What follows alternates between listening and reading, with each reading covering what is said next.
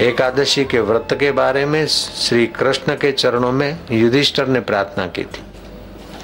श्री कृष्ण ने कहा कि ये एकादशी पापों का क्षय करती है। और एकादशी का व्रत करने वाले को स्वर्ग की प्राप्ति होती है, धन धान्य की प्राप्ति होती है, यश की प्राप्ति होती है। उसके रोग और शोक तो निवृत्त होते हैं और भगवान श्री नारायण की पूजा और उपासना करते हुए जो व्रत करता है, मौन रहता है क्या अत्यंत कम बोलता है। उसकी मानसिक शक्तियों का विकास करने वाली एकादशी है। दोषों को हरती है, पुण्यों को भरती है और भगवत प्रीति अर्थ अगर करे तो भगवत प्रीति कराने वाली एकादशी। मुझे भगवत स्वरूप में विश्रांति देने वाली एकादशी पापों का क्षयन करती। शोक मोह से बचने की इच्छा वाले मनुष्यों को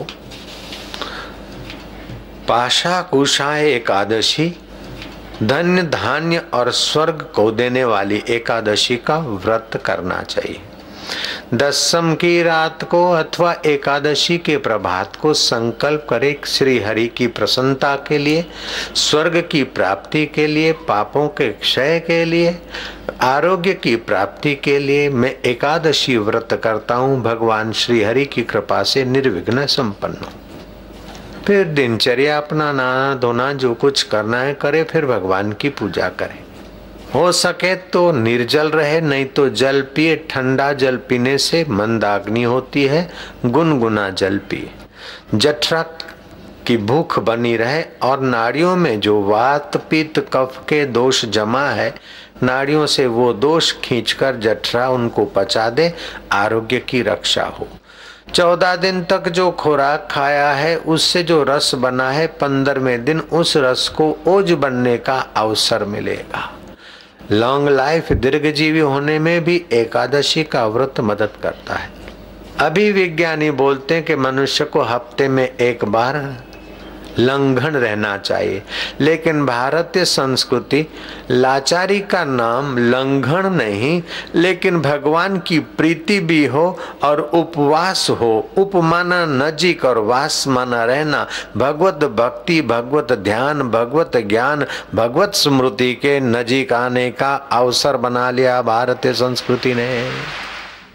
कितना भी पाप की और गंदी पुरानी आदत हो इस एकादशी के व्रत से आप पापों को अंकुश में लाने की योग्यता पालोगे। जो पापांकुशा एकादशी का व्रत करता है, वो संसारी जीवन अगर जिए तो सुशील पत्नी, सदाचारी पुत्र, सुस्थिर धन और माता पक्ष के दस पिता पक्ष के दस और पत्नी पक्ष के दस। पत्नी है तो पति पक्ष के दस। दस दस पीढ़ियों के लोगों को विष्णु लोक की प्राप्ति कराने वाला इतना महान पुण्यात्मा हो जाता है। पापांकुशा एकादशी का व्रत करने वाले को एक हज़ार अश्वमेघ यज्ञ और सौ बाजपेय यज्ञ का पुण्य प्राप्त है अब वो एकादशी, कमज़ोर व्यक्ति, डायबिटीज़ वाले व्यक्ति, बूढ़े या एकदम बच्चे, कड़क एकादशी न रखे तो चावल न खाना और सेव, फल आदि और पानी आदि का ही उपयोग करे, तभी भी चल जाएगा। या तो जो कुछ फलहार है, लेकिन उस दिन भगवान का पूजन करे, भगवान के नाम का जप करे। दान पुण्य शुभ कर्म करे। उसको निरोग शरीर की प्राप्ति होगी, जो पापा अंकुशा एकादशी करता